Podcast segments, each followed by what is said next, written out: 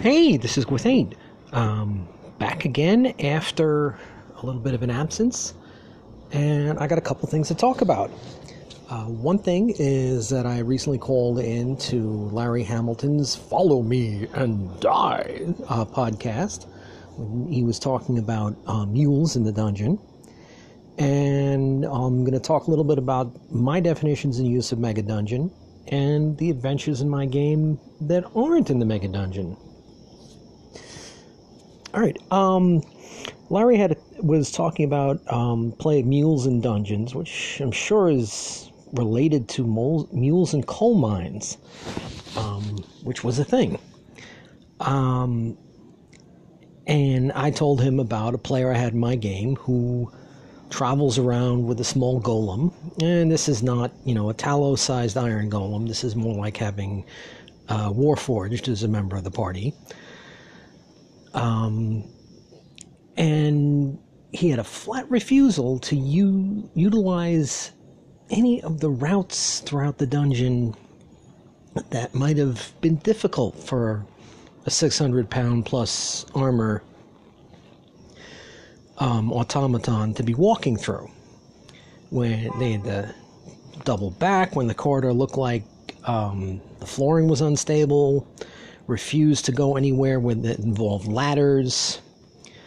And then there was one occasion where they found a hole, saw something valuable at the bottom of it in an area that was probably anti magical, and just refused outright to go anywhere near it. Um, I'm used to players breaking situations by coming up with bizarre ways to get past something or flat out refusing to bite the hook. But, you know, it's funny to see someone block their own advancement in that kind of way. Because it had been an established thing and he's played through different parts of my dungeon before that the majority of the routes around are through these well shafts that have ladders in them where the upper level is you know like about three feet up in the air with a, with a cap on it to keep flooding from getting into the lower levels of the dungeon so there are going to be areas where there are actual stairs and only limited areas. Primarily areas where there's heavy drainage and whatnot to keep from flooding the lower levels when it rains up above. Um, leaving that aside, I mean, Larry had some suggestions saying that maybe, you know, the character had previously played through, the, the player had been through a situation where that kind of thing was not good. But you know, where they wa- didn't want to be separated from they, basically their tank. Um, the other thing is that I recently re-stumbled upon something that was a major inspiration for my game, which was Dragon Magazine number um, 80, which had a couple of things in it. One that was, you know, a nice way to spice up descriptions of treasure. Um, and also, and that was an article by, let me pull this thing up. I uh, don't own a copy at this time. It, I had originally gotten it as a uh, part of a subscription I had, and it was one of the things that got lost when my storage unit got flooded out a couple years back. Um, treasures rare and, rare and wondrous was the article, which was, you know, a percentile table for describing jewelry. Not bad. Um, still better than the, you know, dungeon inspired, you know, you find a 10,000 gold piece diamond with nothing else fancy about it, you know, and a silver necklace. And of course, that was Ed Greenwood's thing. So I'm sure these are all Fog Realm specific doodads. But more particularly was the um, the adventure in the centerfold of the magazine, which was um, Barnacus uh, City in Peril. Let me get the author's name on that because that's always important. Barnacus. Barnacus. It was designed by Francois Natel. Um, bully for him, I used this thing for a while as, as a foundation for how to do run a city for ages. It had all kinds of things like from traffic laws and uh, s- slightly more specific random encounters than the DMG's city encounter table. and it had a dungeon built in the sewer system that was one of those uh, kind of a point crawl setup. There were mini dungeons or a couple of rooms at a time that were like half a mile apart from each other down long corridors, which is kind of what I got going on in, in Northport. The um, setup there is that while the upper works have got these really broad, you know, 12 foot wide corridors all across the place that were designed for um, basically uh, transport of servants and, and goods between area between the major houses without having them to be seen on the surface which you know I pointed out in my earlier podcast had to do with the preponderance of dragons in the area. Um, you know, why the hell build down in the first place? But there are also little tiny sublevels attached to that. You know, every block of houses that had a common garden between them would also have a common basement between them. They'd have, you know, like a root cellar that you could access via ladder and trap door beneath the, the, the townhouse, and then it'd have a door into the common basement, which was, you know, a 30 by 60 foot room or something bigger than that, since most of the row houses were, you know, 15 by th- by by 25 or some something like that. Um, so there'd be these large rooms inside that had uh, connecting doors out to each of the, the mini basements, and at the end of that would be a gate that led out into one of these major causeways. So the upper level is full of these things, and here and there you got people who bricked off the entrance to the common basement after, during plague time, some dead were buried there that didn't rest well. Um, and primarily the only people who are using this upper conduit are um, the orcs who work for the uh, Northport Department of Aqueducts and Sewers and keep the place clean, hauling off the bodies that get that find their way down there and feeding them to the Otyughs that um, are in pens on the second level, whose job is to dispose of solid waste so it doesn't build up and clog the joint.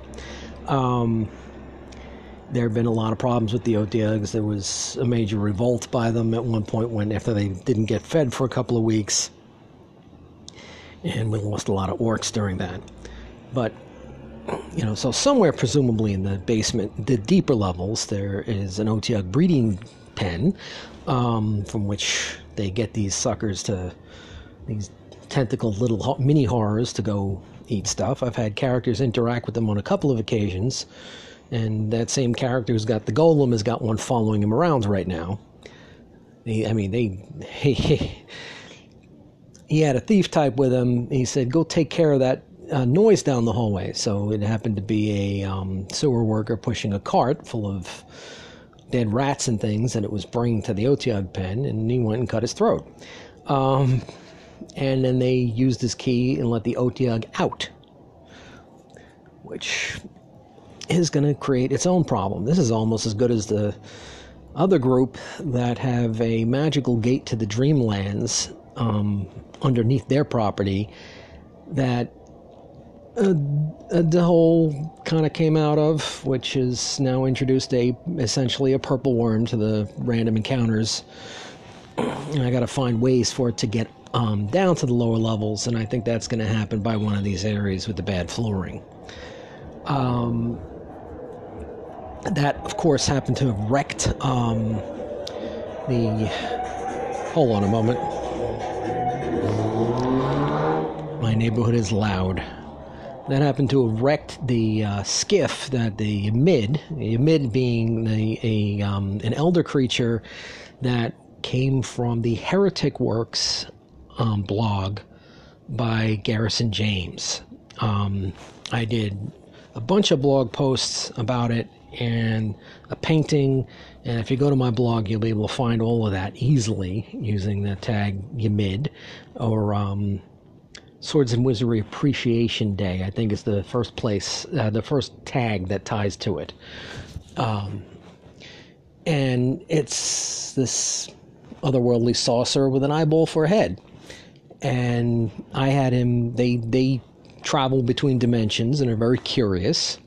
And at the moment, one group of characters sort of has it moved in with them after they rescued it from some spiders. And um, anyway, it had built this gate, which had led to the Vale of Pnath, um, which is why, I, and they dealt with some ghouls and a ghast that came through. But the uh, Dhole, or a Bhole, B H O L E, um, is now loose somewhere in the dungeon. and they were able to calculate from the amount of time it took to pass by a door they were up against, feeling it press against the door, that it's probably close to 100 feet long. So that's going to be a fight for somebody. Um, and it ripped through a bunch of gates as it went through. So that's going to cause further problems as those things get around. As the things the gates keep out, like Slorn, which are eight feet, uh, eight-legged, fire-breathing uh, dragon-like lizards, or poison-spitting, or what have you, um, that are a common mid-range foe in uh, GURPS Dungeon Fantasy. Um, we got rats, we got giant mange rats, which are like poisonous porcupines. Occasionally undead versions of the same. In any case, gates being smashed through, there's going to be more stuff drifting around. Um, a lot of change in the encounter tables.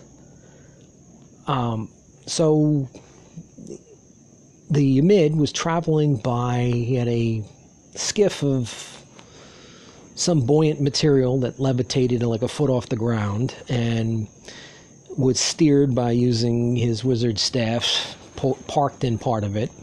Um, it kind of got crushed on the way in. So they're going to be now going on some mini quests trying to find alchemical materials to repair it with um, so he can go home. Um, now, Def- definitions of a mega dungeon have often included that it is essentially the tentpole location of a campaign, and there really isn't anything else to do outside the mega dungeon. That's well and good if you're doing something like Dwimmermount, where the only reason you'd be going further afield outside of the dungeon is to sell stuff because the nearby town can't process all the loot you're bringing out. Likewise, they can't manufacture the kind of material you need. So there'd be some really small trips going from the small town that's nearby out to the bigger city, but there's not a lot of other adventure there. Um, on the other hand, I've been running a couple of outdoor adventures. I had one hex crawl where a bunch of people went into the lost land next door, which um, around the time of the plague, which was kind of brought about by um, the movements that caused the war. Um, the kingdom was lost for want of a horseshoe nail, essentially. That the um, the soldiers were working without pay, and the prince finally got some funds headed out their way, and they got stolen. And after a while, the, the troops revolted and stopped fighting, and the orcs won um, kind of creating a Lesserton and Mor like situation, but I'd written this up before I'd read that. Um, which is, of course, you know, the, the, the land who, uh, it's a city, a pair of cities that exist in an area where the goblinoids won the war. And essentially, everybody you meet is going to be part orcish, even though they're going to deny it left, right, and center. That's kind of a thing in Northport as well, since um, after the plague, a lot of mercenary companies came to the city, um, mostly kind of trying to repopulate. But the problem is there were a lot less women around, and the result of which is that there's some really heavy duty laws protecting women, and there's a lot less concern about what ancestral background you come from. So there's a lot of mixed marriages and a lot, and as well as a lot of same-sex marriages out there as well. Uh, recently had a player come on who, oh, and this leads back into the business of expeditions outside. um, if and, you know after that batch of characters went out and found the hidden treasure that was the lost pay train for the soldiers that never got paid in a lich's tomb um, they decided to go off on another adventure and i'd had a character a player want to join who wanted to play a member of nobility and his husband i'm like great we got uh, an ally situation built it baked into the rules you can just run two characters that way, just will cost one of the characters a few development points. That's fine. So they both ended up being uh, knights with high end, um, so a little bit of social status and good looks, which is what he'd asked for in the build. And you know, charisma costs, and it's not a dump stat in this game, um, since you have to buy into it. And it became very useful because when the small group of people he was with were in the middle of butchering a civil servant's uh, bully boys, and the town guard came through, he was able to schmooze them out of it very, ni- very neatly. And of course, you know, like in many circumstances, after I build someone's character and get them started, they leave. So there, those two are now NPCs are going to be occasionally encountered. But one of the things is that as his background, um, he was the baronet of a place called Verone. Now, I've got a faux medieval France situation happening. So, I, you know, looking up random words in Google Translate and coming up with places. You know, there was there had been a prior hex crawl that was out to an abandoned abbey. Um, no relation to the Abbey of uh, St. Clewd from um, Wormskin. I recommend you pick that up. Um, my blog has a wonderful little post talking about the excellent customer service from Necrotic Gnome. Um, but there's also, I worked up a little bit about the place this guy's from. So he was the heir, so he's got a courtesy rank of baronet, which, you know, GURPS Dungeon Fantasy doesn't play much with status because it's not really pertinent to the dungeon bashing, but the game I run has got a little bit more of that going of the social element happening. So his sister ended up taking over the uh, inheriting um, because he didn't want to get into an arranged marriage. And she was willing to. And why did we need to have an arranged marriage? Why do we still have these problems? Um, during the time of plague, the Verone's um, serf population was decimated and they can barely keep the place afloat. I mean, you know, you got nobody working there, you can't raise tax, you can't garner any taxes. There's no money, there's no economy. The place is going to fall into ruin. So she ended up marrying the heir to the baron from the barony next door. And he moved his people in, and he turns out to be an asshole. And um, all of the guard that were loyal to her brother and her family left and became bandits, kind of Robin Hoody. Meanwhile, the people he's got in aren't protecting the populace, they're just taxing them. So rather than, since they tried to get anybody useful near them to do a task and couldn't, because nobody likes um, the new Baron, they sent out to the Adventurers Guild, maybe hoping to get um, this fine looking knight and his companion to come back down and take care of the problem, which is that they've got a rampaging beast that's causing all kinds of problems. So, my crew that um, inadvertently created the Lich's Tomb as an adventure site because their bar did not know when to shut up, um, is now heading down to slay the beast of Verone for a reward hold on a moment. I can't stand this.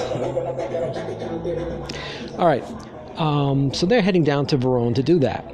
And on the way, they've already met a bunch of Dolmenwood um, specific characters, a party of four a Woodgrue, a Grimalkin, a Moss Dwarf, and one of the Frost Elves. Now, the elves in Dolmenwood are a lot more like DCC elves, and they, they're vulnerable to iron. And for some reason, none of the fairy creatures in Dolmenwood like silver at all. They're kind of repelled by it.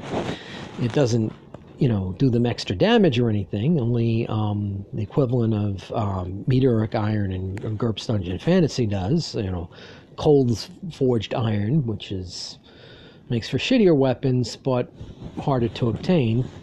But it's one of those things where you, hey, my my opponent takes double damage from this shit. Great. Um, and they've got all kinds of peculiar quirks. I have a long post about the equivalent translation into GURPS, and if you buy essentially any product from uh, Gavin Norman, you end up getting a free copy of this thing. If you're buying Wormskin number one or um, any of the later books, there's a way to get that as a part of the package. And I recommend doing it. He makes a beautiful book. and he has it as part of the BX Essentials line, which is now um, Old School Essentials. Trying not to um, throw off potential newcomers to the genre from not knowing what the fuck BX is. Um, anyway, um, they ran into a couple of them, got annoyed at the woodgrue kind of compelling someone to dance, and I kind of pointed out that the woodgrue is kind of compelled to play, and it's a side effect that it happens to anyone else. But they moved on, and they just met the stag of Verone. So Verona's got a number of unique creatures. The stag is sort of a low-key forest spirit that um, they they met it and were nice to it and received the blessing. Whereas if they'd shot it and eaten it, they would have been cursed. And more so, it would have gotten up the next day, half eaten, and carried on. It wouldn't have been undead, it would just been in the process of restoring itself. But um, there's going to be another expedition into Verone, as I have um, in my culturally appropriating uh, portion of the game. Going after, uh, I got I had a bunch of char- players who wanted to play some Wuxia-based characters, and okay, so we've got uh, Little Sahud, and if those who remember GURPS Banestorm or um, the original second edition fantasy, know that Sahud is um, a shitty amalgam of all Asian cultures blended into one ugly um, colon, uh, colonistic viewpoint lump, but essentially the same as the D&D Oriental Adventures setting. Um,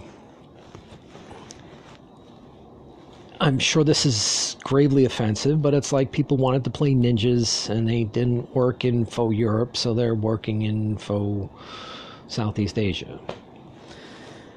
Um, it's an inappropriate thing to do, and I would never publish anything with it, but this is a handful of people who asked for it and so they have it. They work for an Omo, who is a former head of the um, Adventurers Guild.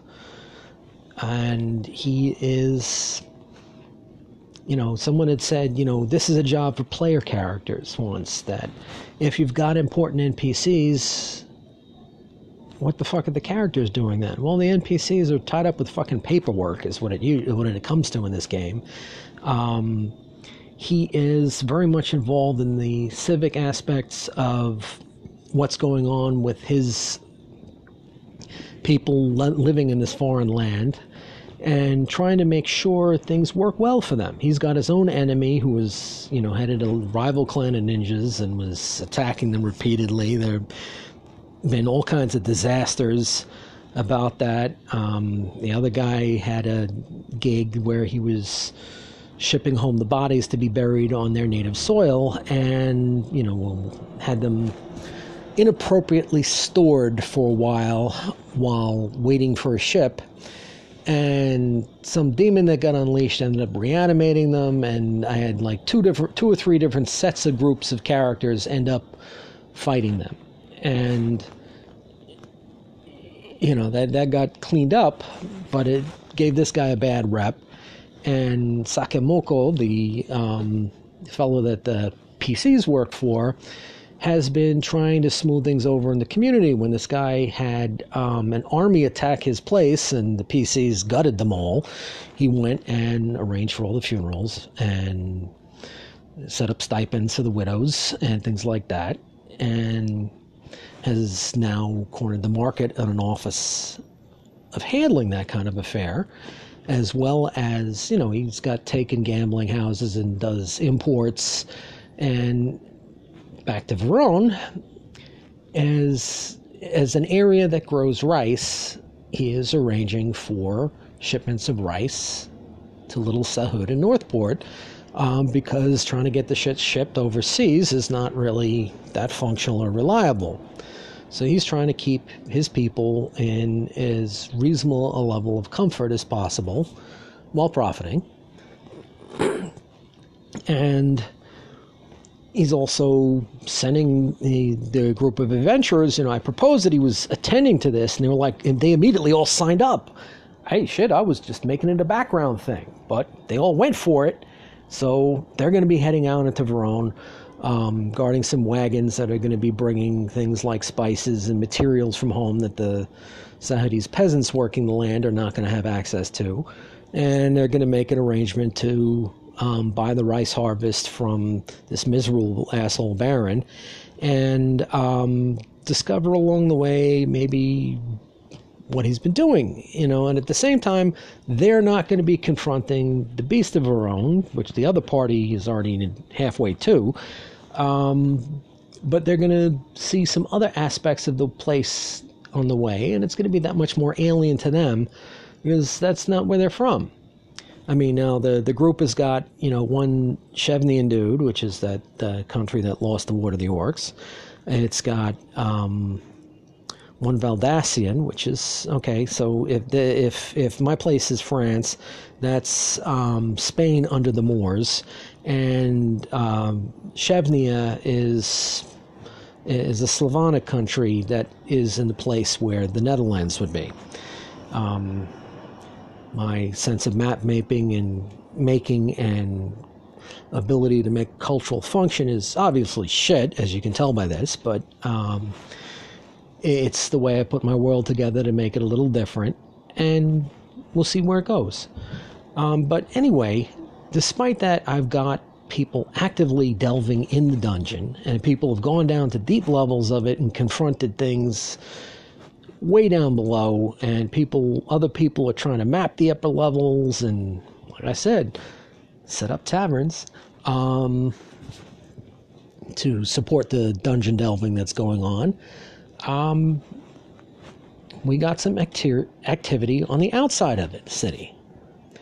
And people are going to be returning to the city to do more. Now, I initially had a push for some of them to go to do to leave the mainland and travel with the merchants back to Sahud, and I'm like, seriously, I'm not prepared to do all that. I'm, you know, small pot, small microcosms within the minor macrocosm that I've got going on here. But, you know, my dungeon is six to ten levels deep. People have only penetrated to the third, except for one group that was on part of the fourth, and another group that went down below the sixth. Um, after dealing with um, the library of a um, mage who might have been the assistant to a lich and is now wandering around inside the body of a golem, much like the plated mage in Michael Curtis's Stonehell Dungeon, which is kind of where I got the idea from. Um, so, bully for him. Please buy his products, and particularly his new Lankhmar line that he's got with uh, Goodman Games. But that, that's about what I got up now. Enjoy the gaming however you do.